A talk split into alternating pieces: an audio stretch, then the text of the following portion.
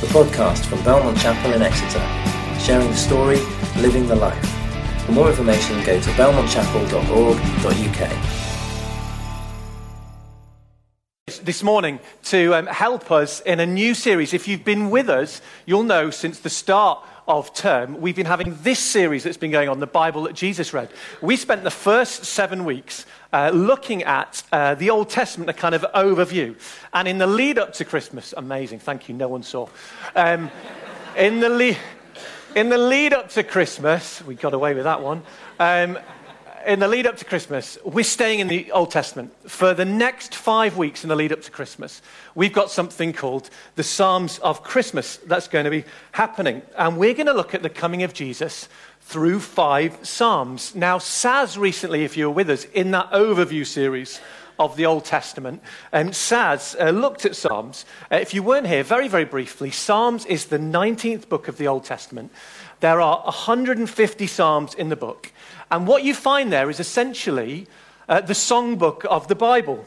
Uh, there are songs elsewhere in the Bible that you find, but Psalms is a place where 150 of them are collected together. Now, why are the Psalms so great, and why should I commend you in reading them? Well, here's what they do they anticipate and train you for everything that you could face in life. That's quite a big claim, I know, but they help you uh, with every possible spiritual, social, emotional condition that you may face during your time on earth. They show you what dangers there are in life.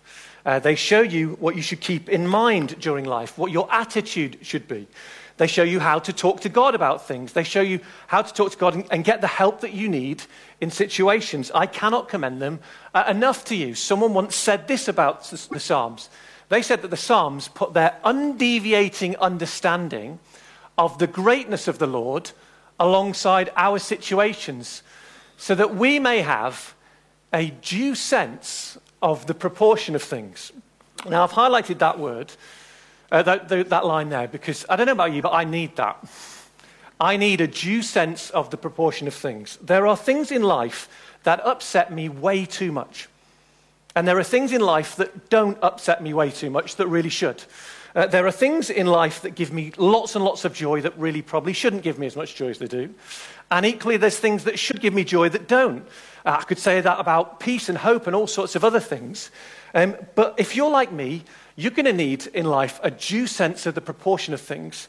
Uh, and that's what the Psalms do. So, in the lead up to uh, Christmas, we're going to look at five of them together uh, as we try to keep Jesus Christ front and center at the most wonderful, but also often the most busiest time of the year uh, as well. So, uh, in the next four weeks after me, uh, we're going to look at the four traditional themes of Advent uh, hope, peace, joy, and love. But before we get onto those four, uh, I've got the privilege just of starting this series, and I've been asked to look at Psalm 96. So if you've got a Bible or you've got an app with it on, turn to it now. I will put it on the screen but you may want to just refer to it as I keep bringing it back up throughout the time now. So here is Psalm 96. Sing to the Lord a new song. Sing to the Lord, all the earth. Sing to the Lord, praise his name. Proclaim his salvation day after day. Declare his glory among the nations, his marvelous deeds among all peoples. For great is the Lord and most worthy of praise. He is to be feared above all gods. For all the gods of the nations, they're idols. But the Lord made the heavens. Splendor and majesty are before him. Strength and glory are in his sanctuary. Ascribe to the Lord, all you families of nations. Ascribe to the Lord glory and strength. Ascribe to the Lord the glory due his name. Bring an offering and come into his courts. Worship the Lord in the splendor of his holiness. Tremble before him, all the earth. Say among the nations, the Lord reigns. The world is firmly established, it cannot be moved. He will judge the peoples with equity. Let the heavens rejoice, let the earth be glad, let the sea resound, and all that is in it. Let the fields be jubilant and everything in them. Let all the trees of the forest sing for joy. Let all creation rejoice before the Lord. For he comes, he comes to judge the earth. He will judge the world in righteousness and the peoples in his faithfulness. That was quite upbeat, wasn't it? It's pretty rare that actually. If you read the 150 Psalms, um, not many of them at all are exclusively upbeat. But this morning, we're looking at one of those rare exceptions. That's a lot of talk about singing and a lot of talk about rejoicing, isn't it? In just a few verses, it tells us that everyone should sing. In the Psalms, uh, it often talks about the nations. And in the Old Testament, when it talks about the nations, that means the entire human race. So everybody is told to sing. But it's not just everyone who's told to sing, is it? Psalm 96 says not just everyone, but everything should sing and rejoice too. See that? There's a call for trees, fields, mountains, the earth, and the sea. They are all praising in this psalm. It's incredibly positive. Just have a look at those first few verses. Ooh, if I go back there. Uh, sing, sing, sing. Praise, proclaim, declare. That's just like the first few words out the gate. It's incredibly positive. And I don't know about you, but I find that quite ref- refreshing. Maybe you don't, but, but it's just really lovely because, let's be honest, not everyone sings and praises, and not everything is rejoicing, is it? The world that we live in is pretty messed up. It's filled with hurricanes, natural disasters, there is disease, there is death, there is war. The earth is not simply filled with joy and singing. The world that we know is not the world that appears to be described in Psalm 96. And I can fully understand how, for some maybe this morning, there might be a little bit of a disconnect between Psalm 96 and our 21st century reality. And the question really is how do we go from that picture to Psalm 96? How do we get to Psalm 96? Well, it's not easy. We're living in challenging times, and I won't provide a complete answer this morning, but I think, or, or rather, the psalm uh, hints at ways that we might be able to get there. Uh, it says three things, the psalmist. I think he tells us to do these three things. He tells us to see the greatness of God, sing about the greatness of God, and savor the judgment of God. Now, I'm going to do one and three, but someone's going to help me come and do two in a moment's time. Uh, first thing is, we're called to see the greatness of God. And I don't know about you, but that first one is a bit strange. Do you feel that's a bit strange? Uh, there's a bit, bit of me that's just like, uh, when we do this, I, it's a bit, I'm a little bit confused. Those last three words, in, in my head, I, I was going, sing to the Lord, all you nations. Sing to the Lord, all you people, or something like that. But no, this is a declaration for the earth to sing to the Lord. Why not humans? Why does verse 1 uh, do that? Well, when you look at the Psalms, you will see that often nature has a better understanding of the glory and the greatness of God than human beings do. Uh, the, uh, Psalm 19 the heavens declare the glory of God, the skies proclaim the work of his hands. In many ways, just go with this a second, nature brings more glory to God than human beings do. Now, what am I talking about? Well, let's just take trees and bees. I could have picked any animal, I could have picked anything. Uh, every day, as far as I'm aware, a tree does what a tree's meant to do, do, aren't they? And bees do what they're meant to do. Uh, is the same true of me? Do I do exactly what God has made me to do each day? Well, I'll answer that question. My answer to that question is I do not do uh, what I'm meant to do each day. I'm nowhere near the person that God has made me to be. And at the start of the psalm, uh, nature is called to talk to the human race about the glory of God. Now, if you're still confused by that, uh, verse 5 will un- unlock exactly why that is. Why uh, is, the, is nature? Is because all the gods of the nations, the entire human race, they're idols. The human race worships, but Psalm 96 tells us it doesn't worship what they should worship. It doesn't worship God, it worships idols. Now, if you are someone here this morning and you're not a follower of Jesus, you wouldn't say I'm a Christian, you're really, really welcome. But you might be sat there taking a little bit of, you, I'm not very happy what you just said there. Um, I don't worship because I'm not religious. It's religious people that worship. Very graciously, it's great you're here, but I fully disagree. Everybody worships. Everybody. Don't, don't let someone tell you it's just like religious people that worship. Everybody worships. Um, everybody lives for something. You cannot live your life without investing in something. You everybody lives for something. We all have something that gets us out of bed, that it gives us purpose. And whatever it, you are living for, you're worshipping. The text says that we all worship something, uh, and so often it's not God. It's not whether we worship, it's who or what we worship that's the question. And I hope you're not in any doubt about who the psalmist says you should worship. Do you see those first few verses again? Sing to the Lord, proclaim the Lord's name, praise the Lord's name, declare the Lord's name, you name it, uh, ascribe, give credit to, uh, ascribe glory to the God of the Bible. Now, you may again be sat there going, Why should I do that? Well, the psalmist has told us why we should do that, hasn't he? Uh, see the verses there, verse 4. Why is God so great? Well, this God, he's better than all the other gods.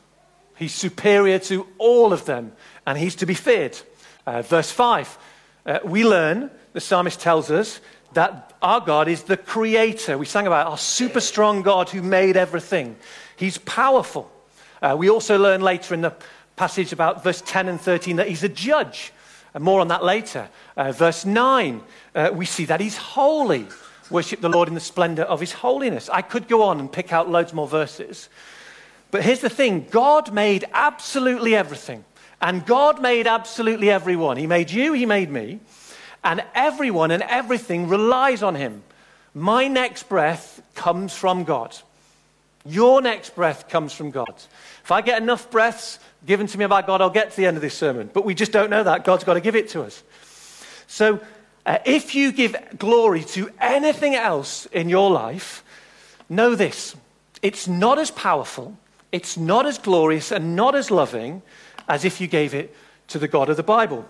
In the lead up to Christmas, advertisers go crazy, don't they, as they try and get you to, to buy all sorts of products. We're going to get hit by this avalanche in the coming weeks. But please know this if you give glory to these things that come to you, if you, if you are seduced by fame, fortune, money, sex, acceptance, uh, whatever it is, it will not be as good as God, and it will let you down. So, the question this morning, and I ask this first and foremost always to myself, uh, is what are you worshipping? Or rather, who are you worshipping? Who do you ascribe glory to? If it's not God, then it will let you down. Whatever it is you're standing on right now will crumble. The only thing that won't crumble is God. So, if you want to get from the mess of this world to Psalm 96, one of the things we've got to do is we've got to just see how great our God is. But the psalmist doesn't stop there. Psalm 96 is not just a call to see how great God is, it's a call to sing about it too. Do you notice that in the passage? Lots of references to singing. You can see that something is glorious, but it's quite another thing to uh, relish it, to, um, to appreciate it, to enjoy it. Uh, and we're called to uh, sing about the greatness of God.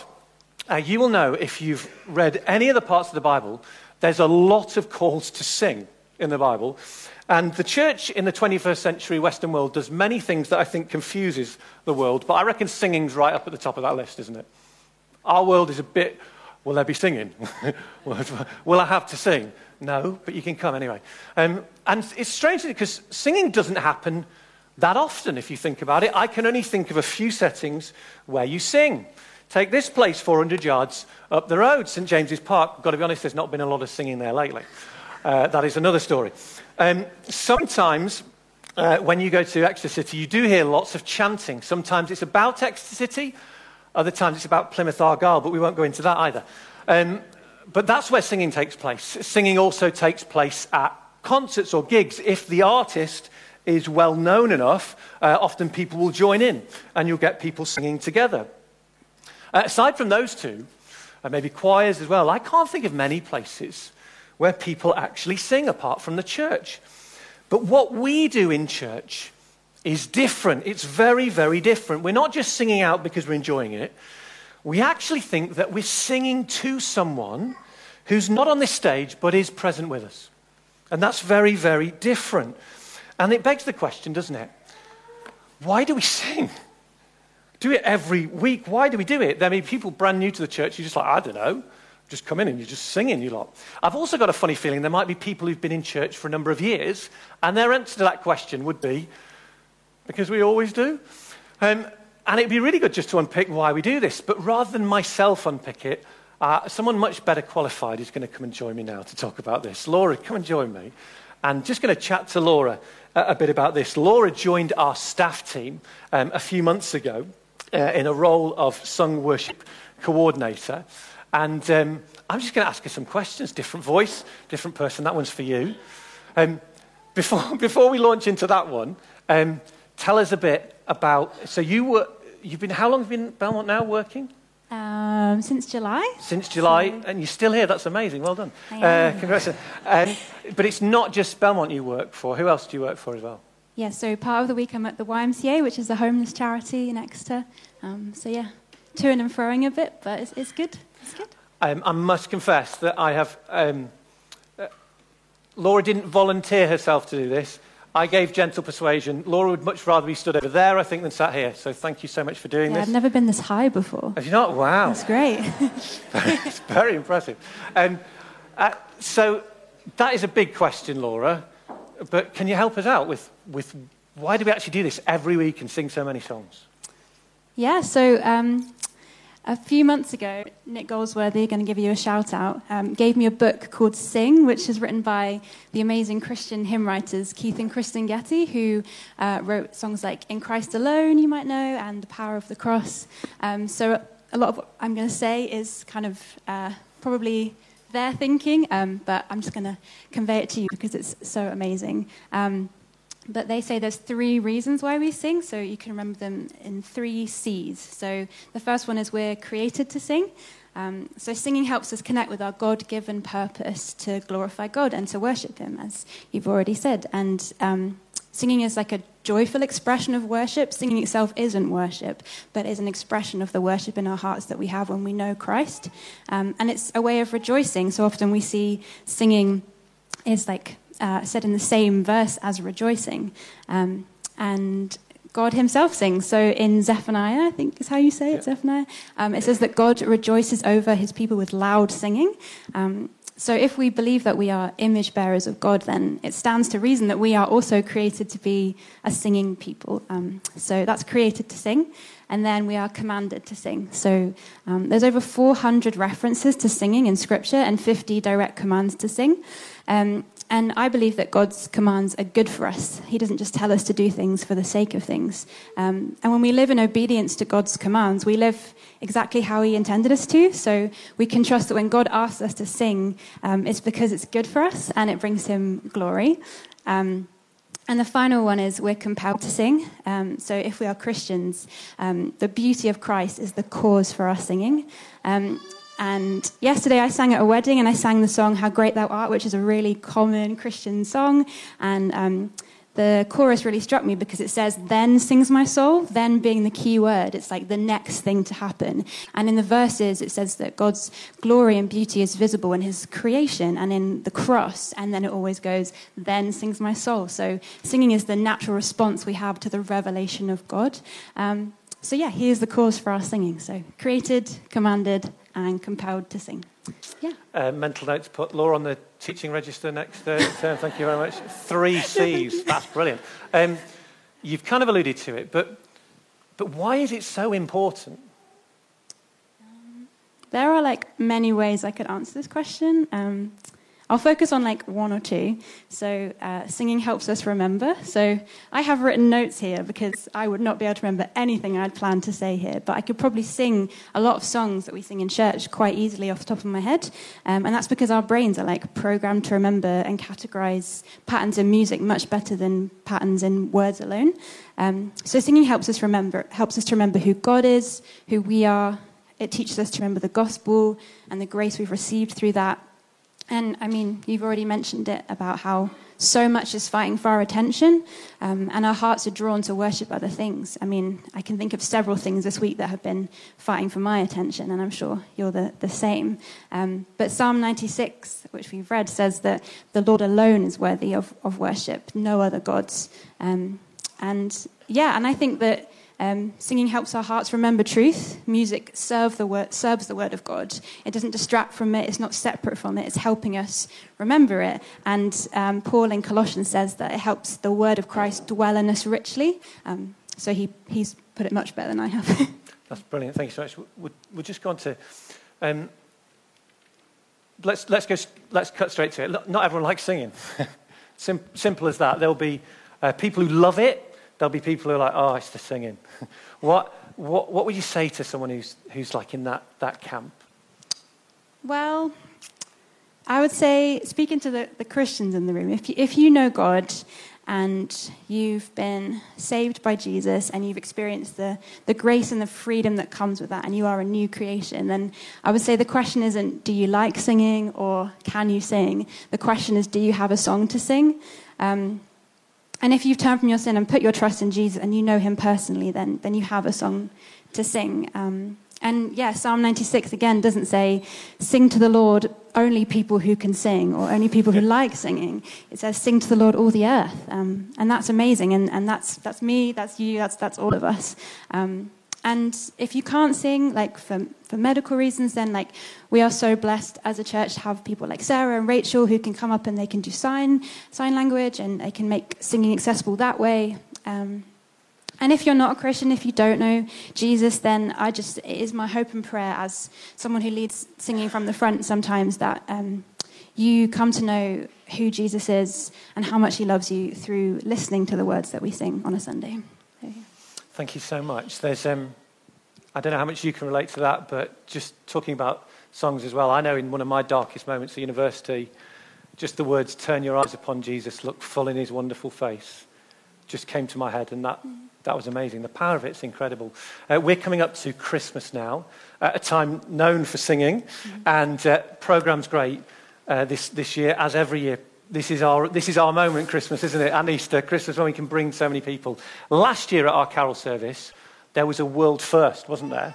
Where you, uh, you sang, you sang a, a, song that you wrote for us um, called From the Stable to the Cross. Mm-hmm. Can you tell us a little bit more about that song? Yes. Um, yeah, so um, I, I, write songs a lot of the time just to kind of like try and piece things together and understand. Um, uh, life. And um, I basically, in the run up to Christmas, I was listening to a lot of Christmas songs and thinking about how it only, they, a lot of them only focus on the start of the story, the, the birth of Jesus. And um, I really think it's important that we sing songs um, at Christmas about the, the birth, the life, the death, and the resurrection of Jesus. People need to know the full story. And um, there's a line in the chorus that says that this baby born in Bethlehem changes everything. And um, when I became a Christian at 21, it just like changed my life forever. Like i I would never be the same again. And people need to know that message at Christmas. So, yeah.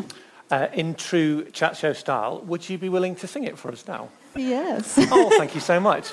Um, thank you so much. Laura's just going to get her guitar. She's going to sing uh, this song to us uh, in a moment. Then I'll pop up and I'll just bring, the, bring Psalm 96 to a close uh, with one other thing. Um, you'll notice in the psalm, in Psalm 96, there's that word proclaim. Uh, there's, one, there's something else going on when we sing. Now, the word proclaim, uh, the Hebrew word is basar, uh, B A S A R. And uh, when early Christians took Christianity into the Greek speaking word, it was translated into Greek. And the translation there was euangelizo. Now, some of you will know what euangelizo means uh, evangelist, evangelistic, evangelism. Now, that word is possibly a dirty word out there in the world at the moment, but quite simply, it's to pronounce good news. What you're about to hear in Laura's song that she's written is the announcement of good news that we can celebrate every day, but particularly in the lead up to Christmas. Thanks, Laura. I really hope I remember the words now.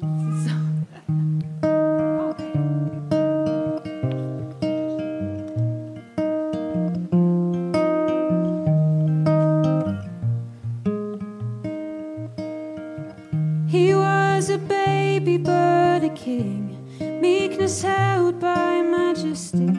Every whispered prophecy in a manger was complete. Simple birth, glory above. The shepherds flocked, the angels sung of who this baby would become. He was born in glory, and while we were made in dust, but he chose to deeply, brace the guilty world in love. Oh, but he was just a baby shed in our fragility. But this baby born in Bethlehem changes everything.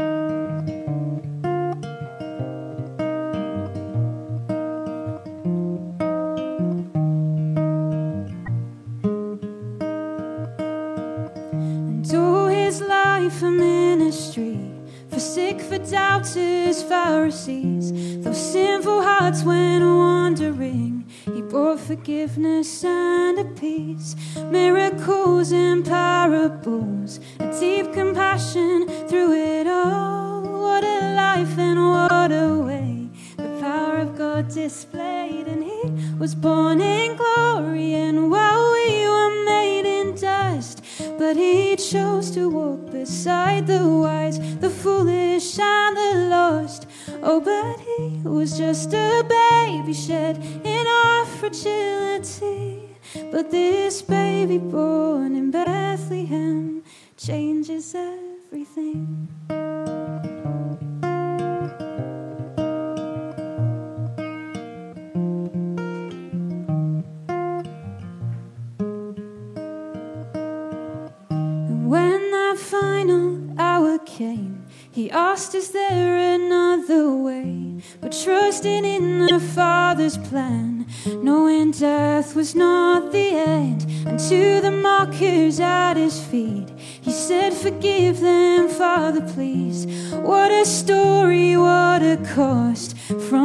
To the cross. But still, that wasn't quite the end. The Son of God would rise again, a sacrifice, a covenant that we were to one day ascend and sit beside the Father's side. No suffering, no sin, no cries, a place for us in paradise.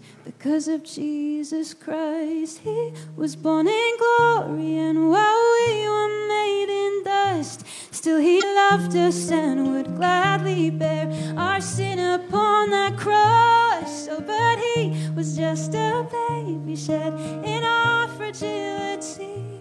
But this baby born in Bethlehem would change everything.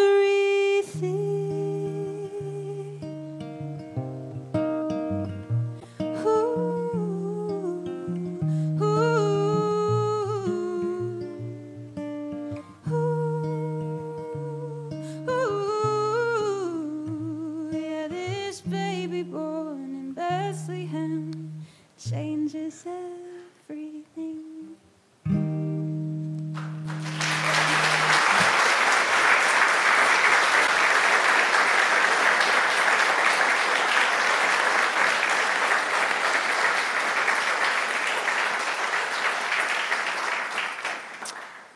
Thank you so much uh, for sharing with us, Laura. We're going to sing together in a moment. There's going to be opportunity.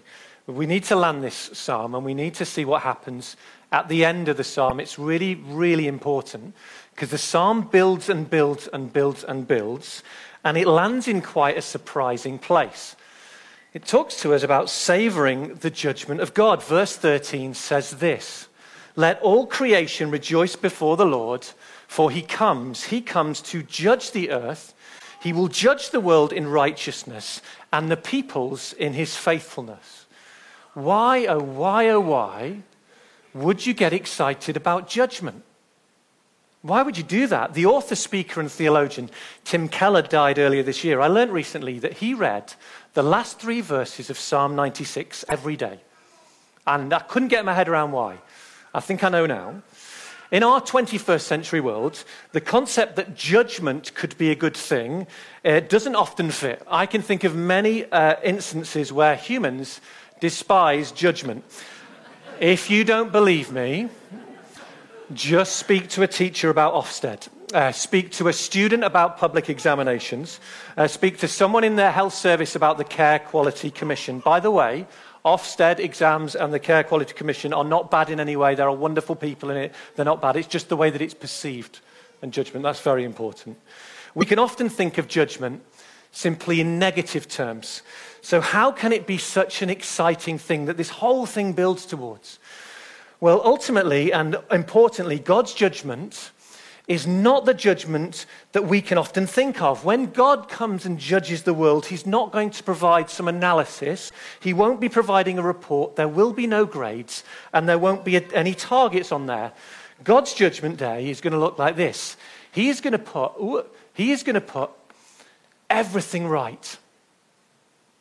That's everything. God is going to make everything right. One of the reasons that I think Tim Keller read these verses every day, it's a reminder that one day God is going to show up and God is going to take all the injustices in this world and he's going to make them right. When God shows up as judge, he's going to demand payment for everything that has gone wrong and he's going to start putting things right. And there's not going to be any loose ends. There won't be any wrongs that will not be righted. There'll be no more tears. There'll be no more pain. There will be no more sadness. And that day is coming. And just for a brief moment, in the midst of any pain that you're facing, any pain that we see in the world, how does that sound? That sounds good, doesn't it? Thank you. Someone nodded their head. That sounds really good to me.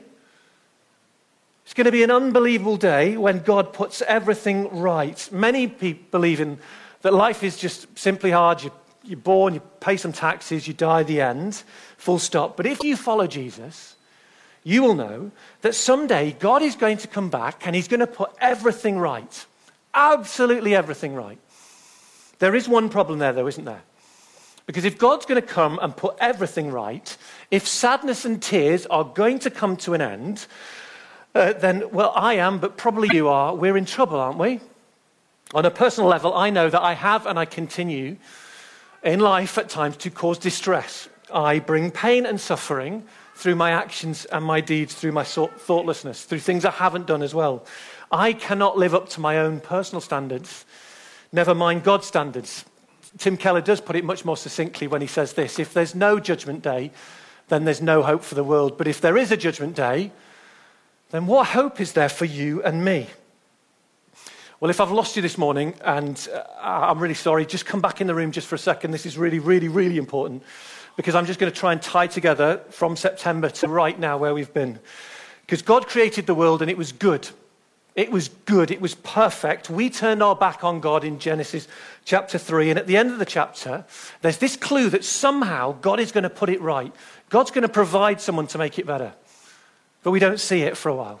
Uh, Genesis 12, Abraham is called, and God's promises for future blessing for everyone uh, is, is there. But during the rest of the Old Testament, we get glimpses, but lots of false dawns. We get glimpses of a savior coming. We get glimpses of a rescuer who's going to make it all right. Then at the start of the New Testament, following false dawn after false dawn after false dawn, comes somebody who will change everything Jesus comes into this world as a baby, but actually he's a king. Jesus comes and he performs miracles, he performs parables. He has a deep compassion through all of it for everyone. He ultimately dies on a cross, and to the mockers at his feet, he says, Father, forgive them, please. But death, that is certainly not the end. The Son of God rises again. And then one day, there will be no more suffering, there'll be no more sin, there'll be no more cries, no more tears. Why? Because of Jesus Christ. Quite simply. Judgment Day is a day to look forward to because God is going to put all the wrongs right. It's also a good day for you and me, but only, only if we put our trust in the Lord Jesus Christ, in his death and resurrection. His death and resurrection pays the price. For followers of Jesus, you can look forward to a day when suffering will end and the life that you've always wanted, to, wanted will come to those who've given themselves to Him. If you don't know Jesus this morning, please come and chat to us. Maybe, you, maybe you're just really intrigued by this person, Jesus. We would love to talk to you. We would love you to follow him because it's the greatest thing a human being can do. As we go into this Christmas series, we've got a Christmas time, we've got great opportunities, and we've got a great God. And if we see how good He is, if we sing about how great He is, And if we savor the judgment to come, we're going to be on the right track. Let's pray. Heavenly Father, thank you that you're a great God. Plain and simple. You're the creator. You are to be feared above all gods. You're superior to them all. You're the best. You're most worthy of our praise. Thank you that you're holy. Thank you that you are loving. Father, we want to ascribe, we want to give credit to you. Heavenly Father, please help us to see how great you are. Please help us to sing about how great you are. And please help us to savor that day that's coming when you're going to put it all right. Thank you that one day you will. Amen.